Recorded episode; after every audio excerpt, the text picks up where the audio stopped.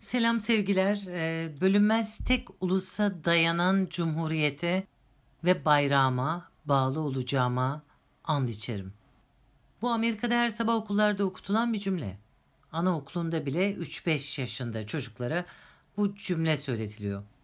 Peki bunca yıldır söylediğimiz andımızdan kim ne istemiş olabilir? Bu konu 2007'den beri neden birilerinin ağzına dolandı?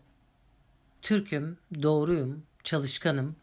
Yasam küçüklerimi korumak, büyüklerimi saymak, yurdumu, milletimi özümden çok sevmektir. Yıllarca siyah ya da mavi önlüğümüz ve beyaz yakamızla okul bahçelerinde hep beraber bu cümleleri söylememiz kime battı? Ha keza yeni anayasa söylemi de öyle. 2007'den beri tartışmada. Ya da ne mutlu Türk'üm diyene sözünün nefret söylemi, ırkçı söylem olduğu tartışması da 2007'den beri ortalıkta.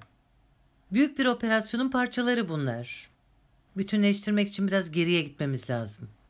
Kıbrıs doğumlu Amerikalı bir psikiyatrist kapıya dayanmıştı hatırlarsanız. Politik psikolojinin babalarından biriydi kendisi. Adı Vamık David Volkan. Türkiye'nin genetik şifrelerini değiştirmeye gelmişti. Anaokullarından gazetecilere kadar, Cumhurbaşkanlığından orduya kadar burnunu sokmadığı yer kalmamıştı. Biz süreci onun üzerinden anlatacağız ama onun gibi daha pek çok isim bu işlerde görevli oldu.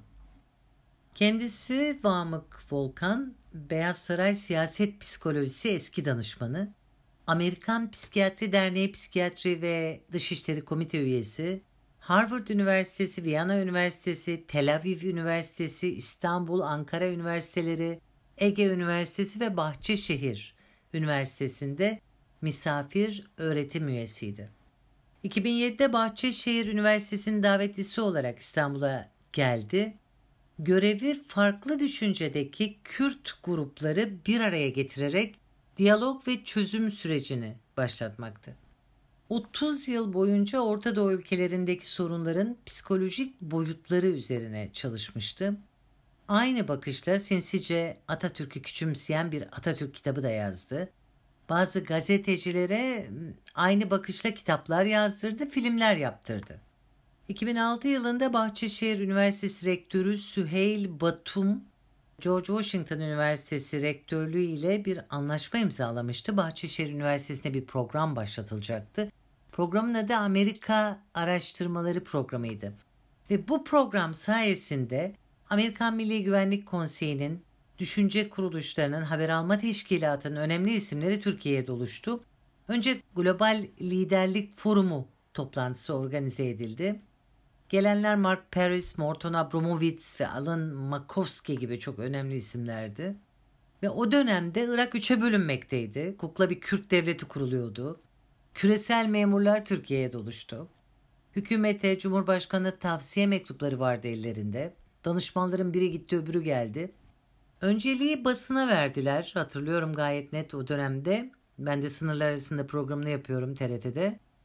Basındaki aykırı seslerin temizlenmesi öncelikli oldu. Hatta ben de bu sürecin sonunda TRT'den atıldım. Amerika'dan gelen tavsiyelere göre tırnak içinde Kürt sorununun çözüme kavuşması ilk işti. Bunun için Vamık Volkan elinde yol haritası içeren 70 maddelik emirlerle Abdullah Gül'ü ziyaret etmişti. 2007'den 2010'a kadar bu işlerle uğraştılar, gittiler geldiler. Özellik tartışmaya açılmalıydı. PKK ile tırnak içinde müzakere edilmeliydi. Dağlardan, taşlardan, okullardan ne mutlu Türk'üm yazıları silinmeliydi. Okullardan andımız kaldırılmalıydı. Yani bu projenin bir maddesiydi andın kaldırılması. Vamık Volkan'ın hükümete sunduğu yol haritasının hepsine uyuldu ve son olarak da işte geçtiğimiz haftada andın kaldırılmasıyla bunların hepsi gerçekleşti. Türkiye ideolojik taarruz bu yönde 2000'lerin başında başlamıştı. Hatırlarsanız Avrupa Birliği 2003'te koro halinde Türkiye'ye Barcelona yolunu seçecek ya Bağdat yolunu seçecek diye bağırıyorlardı. Türkiye Batı ile bütünleşmek istiyorsa Türk devleti içindeki Kürtlerin otonomisini kabul etmek zorunda. Bu da Barcelona yoludur demişlerdi. Yani Avrupa için kabul edilebilir bir Türkiye bölünmüş bir Türkiye olabilirdi.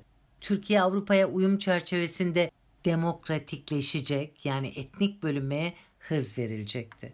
İnsan hakları geliştirilecek yani gerçek muhalefet baskılanacaktı, bölücüler desteklenecekti. Özgürlük diyecek, PKK'yı özgürleştirecekti, meclise sokacaktı, Habur'da karşılayacaktı, Kuzey Irak'la bütünleşecekti.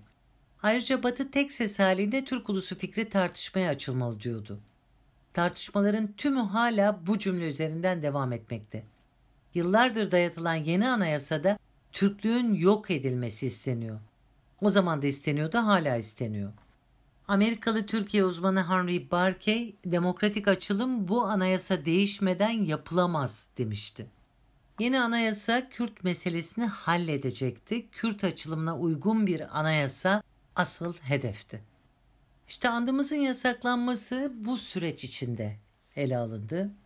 8 Ekim 2013'te Erdoğan bal diyerek ağız tatlanmaz, her gün doğruyum diyerek doğru olunmaz, her gün çalışkanım diyerek de çalışkan olunmaz demişti.